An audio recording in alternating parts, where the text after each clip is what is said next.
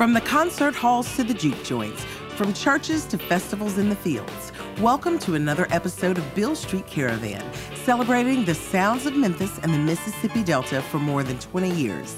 Heard around the globe on NPR Worldwide, major funding for Beale Street Caravan is provided by the AutoZone Corporation and Memphis Tourism. Hi, I'm your co-host, Pat Mitchell-Whirley. And I'm Kevin Cubbins. This week on Beale Street Caravan, we feature activist, theologian, filmmaker, and musician, the one and only Reverend Sekou. Grammy-nominated bluesman Guy Davis will also be with us to deliver an installment of the Blues Hall of Fame, an exploration of the lives of the pioneers and innovators enshrined in the Blues Hall of Fame here in Memphis, Tennessee. It's brought to you by the Blues Foundation. That's all coming up right now on Beale Street Caravan.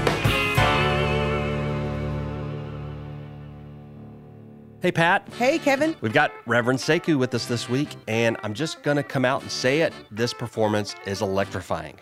Audience, turn up your radio and buckle up. And performing with Sekou this week, we have the Tennessee Mass Choir. All of this was recorded in Midtown Memphis on a stage that barely holds five musicians comfortably. The choir was spilling out into the audience. It was truly a remarkable show. And Reverend Sekou is truly a remarkable artist. Osagifo Sekou was raised in the Mississippi Delta. Not far from here, but on the west side of the river in Arkansas. He received his calling to the ministry at the extraordinarily young age of 15. Reverend Sekou's story is not so much one of music, as much as it is one of Black activism. The music is really a byproduct, an extension of his ministry. His life is a synthesis of ministry, organizing, and activism. He joined the struggle at a very young age and has emerged as one of the leading figures in nonviolent civil resistance. Reverend Sekou has been a boots-on-the-ground organizer at many of the defining moments of our modern turbulent times, including in Ferguson, Missouri, and in Charlottesville, Virginia. But this week on our program, Reverend Sekou lets his music do the talking. Music may be the Reverend's most powerful tool for reaching others, and the performance you're about to hear marks the release of new material. It's a live album entitled When We Fight, We Win, live in Memphis, recorded right here in Memphis at the Levitt Shell. Here is Reverend Sekou and the Freedom Fighters featuring the Tennessee Mass Choir, live on Beale Street Caravan.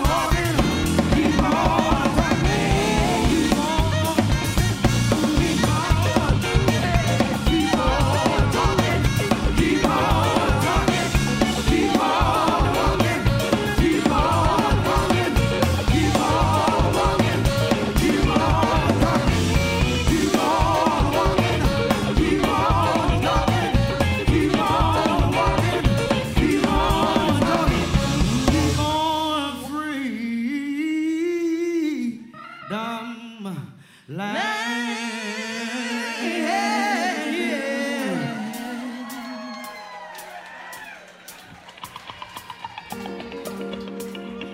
So it's Friday, and in the little old town I come from, it's in Arkansas. They used to have a fish fry on Friday. Do y'all mind if we fry a little fish tonight?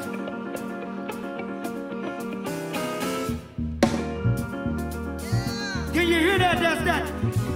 That's that fish grease popping. Here it comes.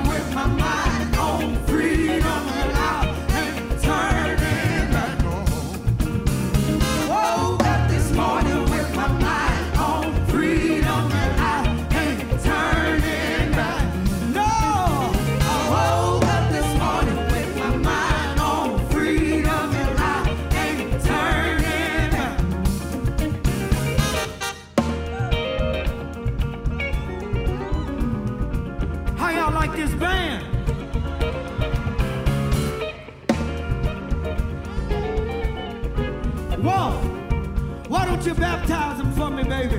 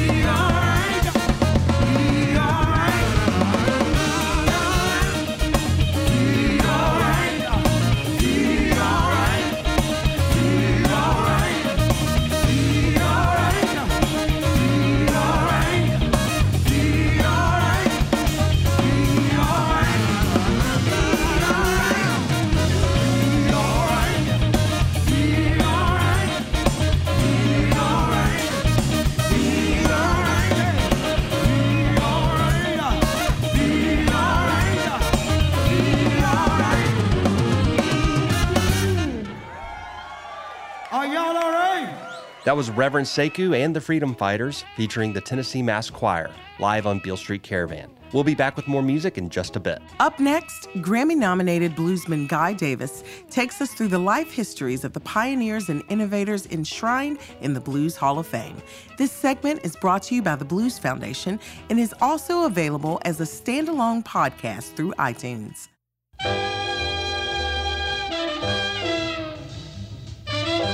They called him the Brinkley Flash after his hometown in Arkansas.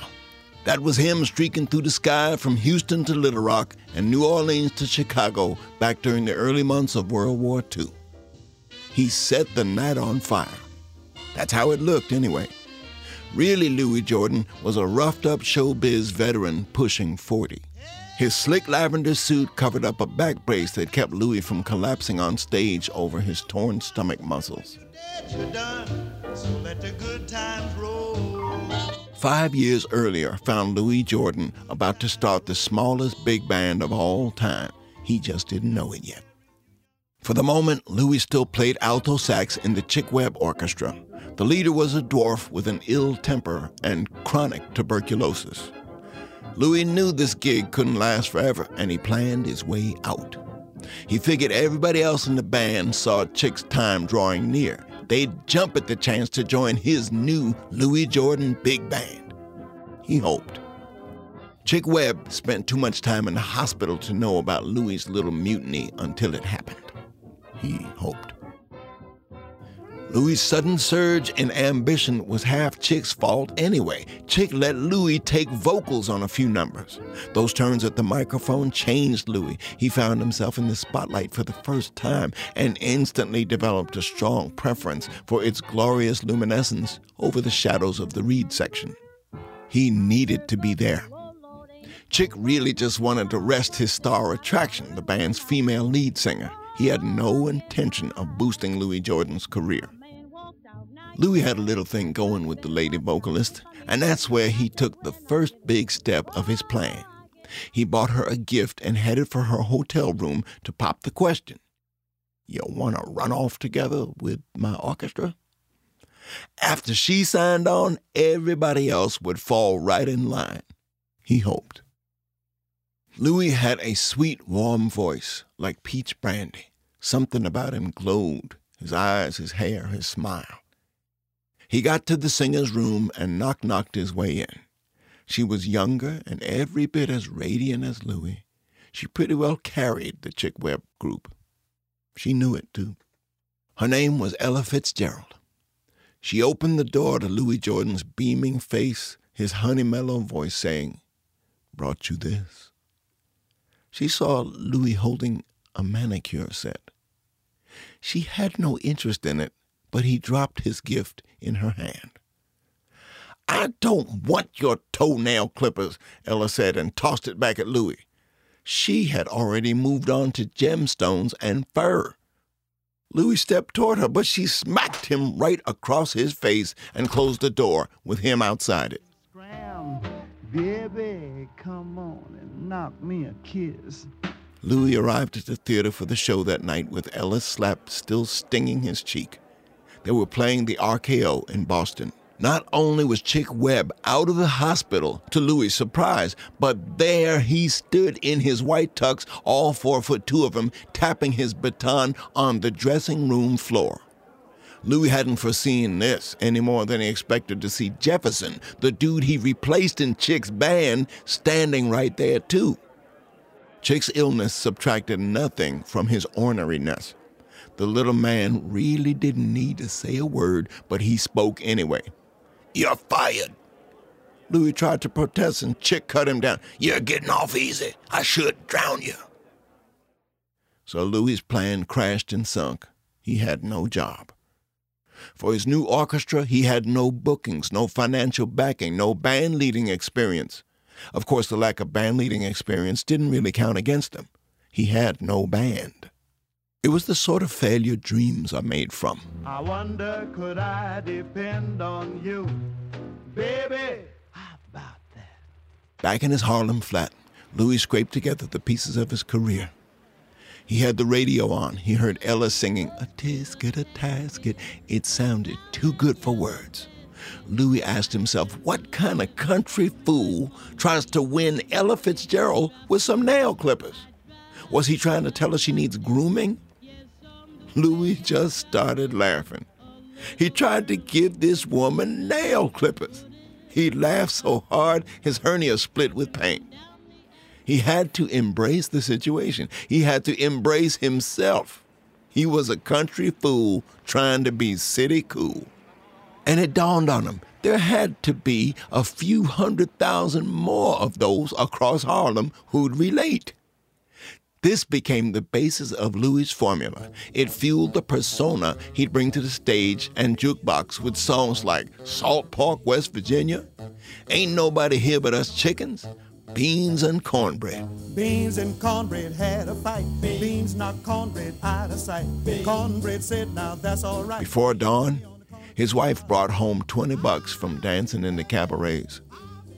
She heard that the Elks Rendezvous had a search going for a new band. With his severance from Chick, Louis could rent 5 uniforms. If he could only afford 5 pieces, that's what his band was going to be, the world's smallest big band. The Elks Rendezvous glimpsed the future of showbiz in his dynamic performances. He choreographed dance steps and pantomime for each number. He could sing straight out of a sax solo on the same breath while kicking high like he's on a chorus line. He wrote dazzlingly clever lyrics about down-home life, making fun of everyone's put-on sophistication along with his own. "I'm the Brinkley Flash," he'd say. Brinkley plus Flash. The man who wooed Ella Fitzgerald with toenail clippers, he might have added. His worst maneuver became the very core of his identity. Folks were about to go crazy for him. They just didn't know it yet. Louis knew he was good, but the complete bedlam he saw on his first tour caught him unprepared. From the stage in Houston, he watched intense jubilation explode through the audience.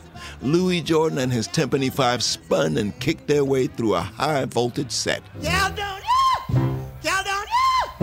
What make your big head so hard? Mom. Black couples, white couples, and Mexican couples stormed the dance floor, twirling and swinging, mixing so fast he couldn't tell color anymore. Louis loved it. The manager thought he had a riot on his hands, though. He saw all these mixed groups toasting each other and thought they were about to start smashing beer bottles. He had no choice but to close the dance floor. Louis gained such wide popularity and power over the next few years, he would demand unsegregated seating and dancing for his shows. Any promoter who wanted to make a withdrawal from this cash machine would abide. 3 nights from Houston in New Orleans, Louis' show at the Rhythm Club looked like a cross between a wild drunken orgy and a Wild West barroom brawl. Fans' response to Louis on the road forecast a chain of hit records. G.I. Jive and the crossover smash, "Is You Is or Is You Ain't My Baby," which made the top 3 in pop, R&B, and country western sales. Is you is or is you ain't my baby. His most distinctive numbers drew from the small-town kid poorly comprehending city life, like the time he fell in love with a drag queen and didn't know it. His energy and brilliance had no limit. Of the 12 singles Louis released in 1946, none charted lower than number 3. Fans loved the new style. The small band sounded like a revolution after decades of big band music. The Brinkley Flash hit the entertainment world like a big bang. The universe before Louis, where big bands ruled, gave way to the universe after Louis of superstar personalities. Critics came along much later to label Louis a novelty, but the real geniuses of American music know the truth. Louis was an original.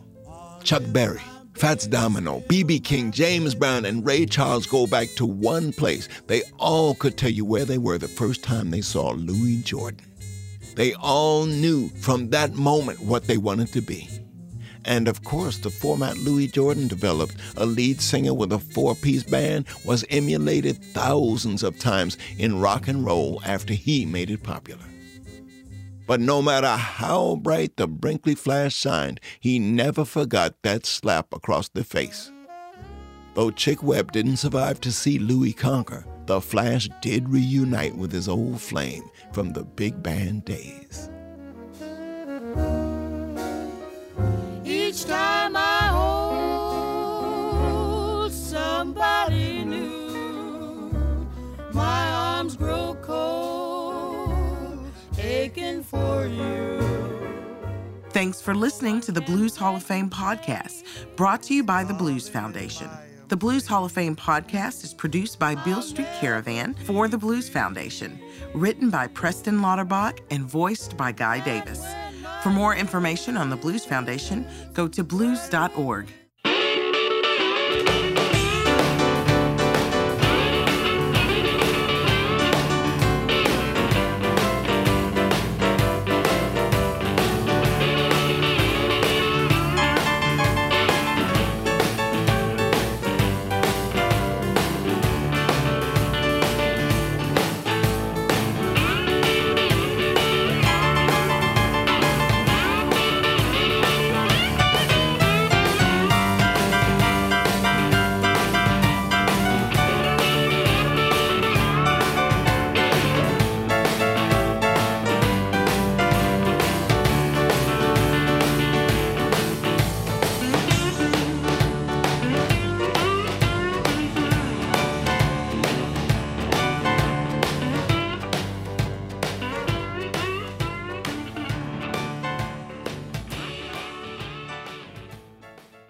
Beale Street Caravan has been bringing the sounds of Memphis to public radio airwaves for more than 20 years. And now you can see what we've been talking about. Check out our series of digital shorts through our website or go to ilistentomemphis.com. I Listen to Memphis is about Memphis music today, the musicians who make it, and the places and culture that fuel it. Again, it's ilistentomemphis.com. AutoZone is proud to support Beale Street Caravan and many other arts organizations that strengthen the greater Memphis community. Parts are just part of what we do. AutoZone.com. Beale Street Caravan is also supported by awards from Memphis Tourism, Tennessee Arts Commission, Arts Memphis, and Tennessee Tourism. TennesseeVacation.com. The soundtrack of America was made in Tennessee. We're back, and for those of you just tuning in, we're featuring Reverend Sekou and the Freedom Fighters, featuring the Tennessee Mass Choir. We caught up with Reverend Sekou at Rail Garden in Midtown Memphis. It's not a huge room or anything, and when the Reverend mentioned that he was bringing the Tennessee Mass Choir to perform with his band, we really didn't know what to expect. I honestly thought it implied he'd have like a few members, maybe 4 or 5 up on stage, but no, he meant it. He had the entire choir, and they spilled out into the audience. It was incredible. They came in mass. Yes. The energy was just amazing. Reverend Sekou and the Freedom Fighters are marking the release of their new record, When We Fight, We Win, live in Memphis. Like the title suggests, it's a live album recorded right here in Memphis at the Levitt Shell. Sekou also has studio efforts that our listeners should check out. 2016's The Revolution Has Come, and 2017's In Times Like These. For this record, Sekou went back to his southern home in the Mississippi Delta, searching for his family's musical roots in the deep Arkansas blues and gospel traditions. The album was produced by Luther Dickinson and features the North Mississippi All-Stars and Reverend Charles Hodges of the High Rhythm section throughout. It's an amazing listen, top to bottom. We're going to get back to the music now, but before the show is out, Beale Street Caravan newcomer Jared Boyd sits down with Reverend Sekou for a very insightful talk about his ministry and music. Here's more from Reverend Sekou and the Freedom Fighters, featuring the Tennessee Mass Choir, live on Beale Street Caravan.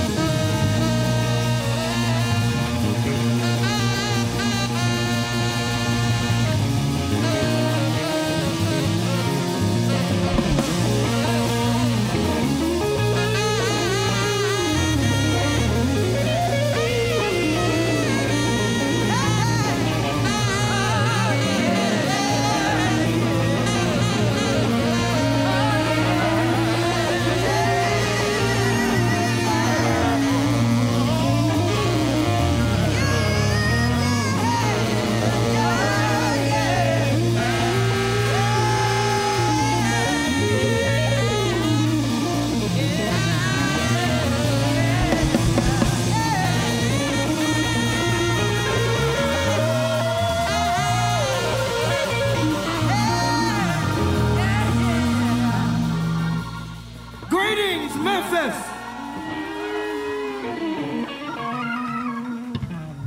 It is good to be home.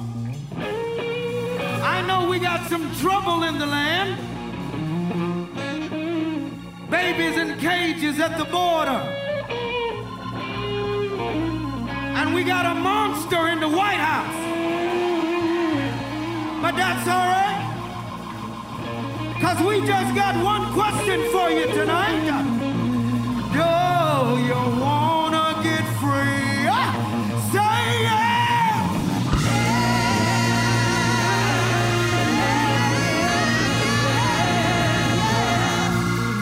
To your neighbor, say, neighbor, do you wanna get freer? Say yeah!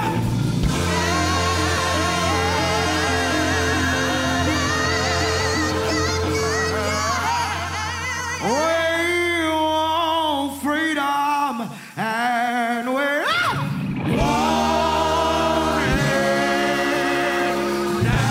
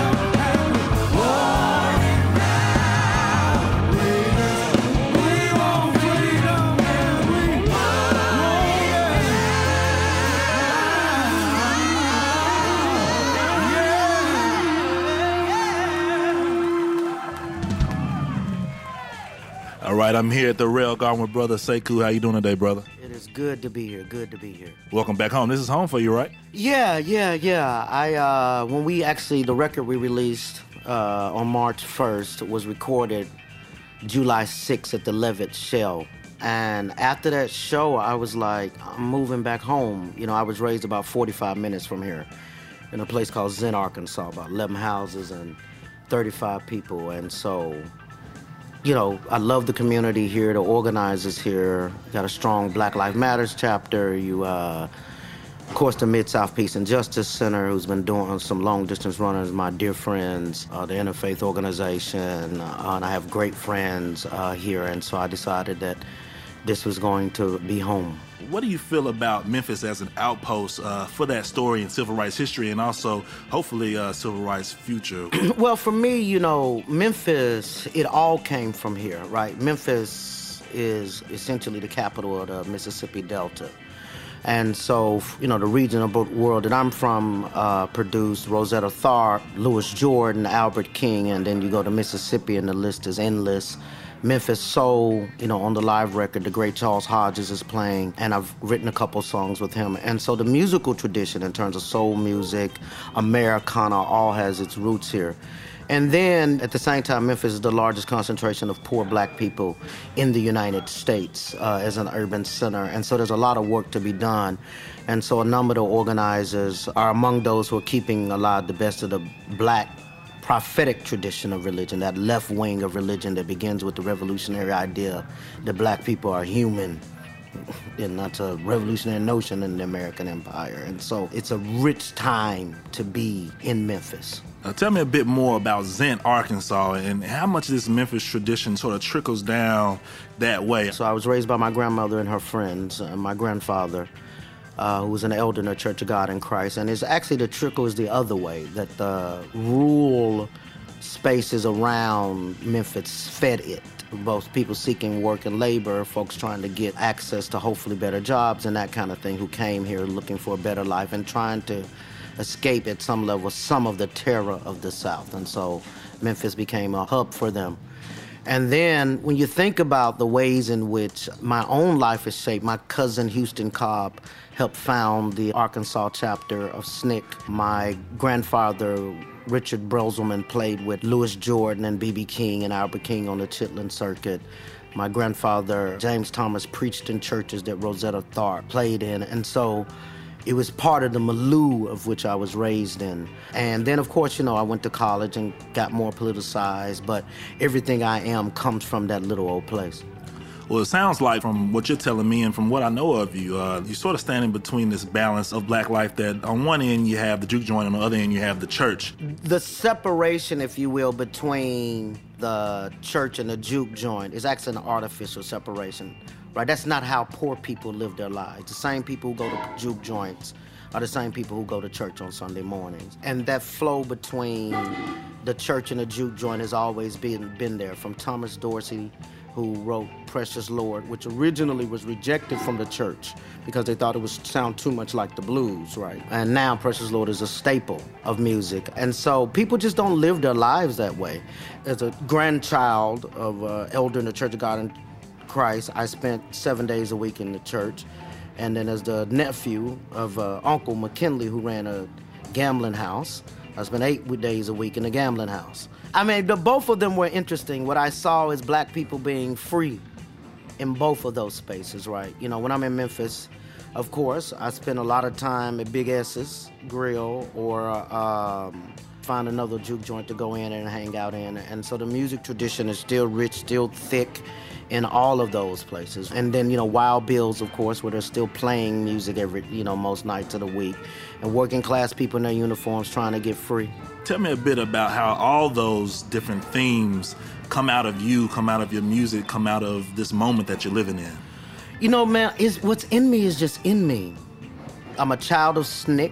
I was named by Stokely Carmichael. I spent a lot of time with Kwame Ture, and I was trained at the Highlander Center, which is headed by a wonderful black woman named Ashley Henderson now. And so I come out of a particular musical tradition that has just shaped me in a deep way. The new record is coming out. Yes. Absolutely. Oh, it's out now. Yes. It's out now. When We Fight, We Win, yes, correct? Yes, taking its title from a book called When We Fight, We Win, which tells the story of resistance movements around the country. And it's a Memphis record. Absolutely. It's a celebration of Memphis music. It was recorded at the Levitt Shell, and it's a celebration of Memphis music and all of those rich things that we just talked about. What made that night special? Well, one, it was in Memphis. It was 1,500 folks sitting on that lawn. Micah, the organizers, threw a party for me afterwards. I saw people I knew from when I was a little boy to organizers that I've trained. So it was quite powerful and moving for me that night, and those musicians came to play. What can we expect tonight? We're blessed to have the Tennessee Mass Choir with us, and we just going to have a little church and a little juke joint all mixed up together.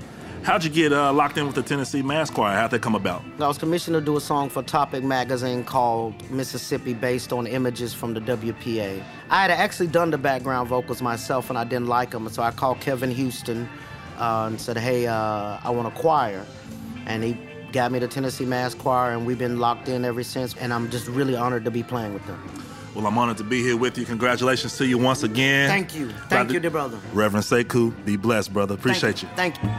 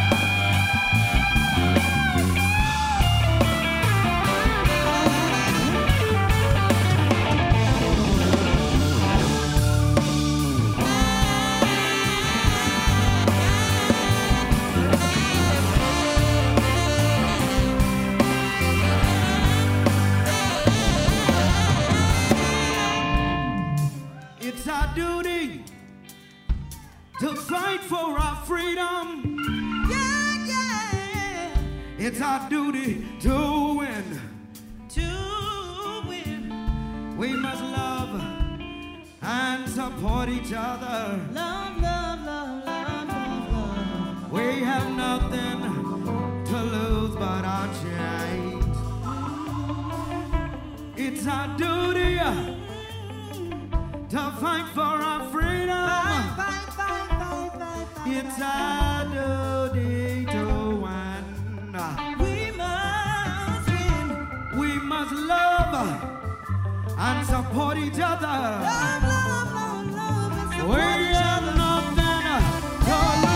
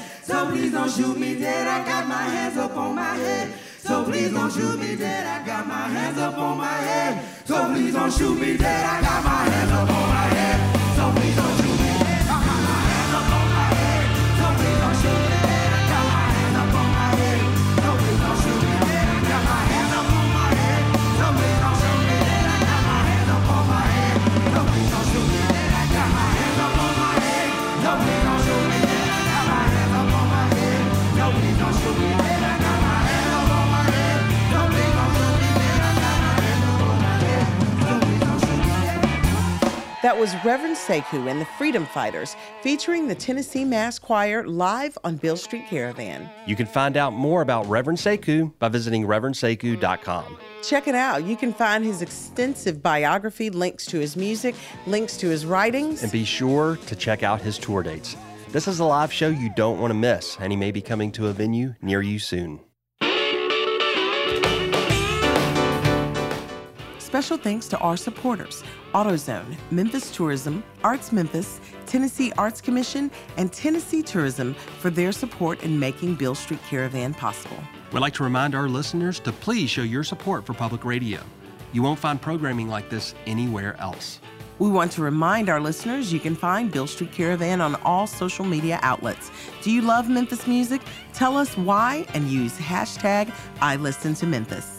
Go to our website at BealeStreetCaravan.com and sign up for our monthly newsletter to find out where the caravan is going to be next. And you can always keep up with Beale Street Caravan via our podcast that's available through iTunes. We'll be back next week, so until then, I'm Pat Mitchell-Whirley. And I'm Kevin Cubbins. You've been listening to The Sounds of Memphis on Beale Street Caravan.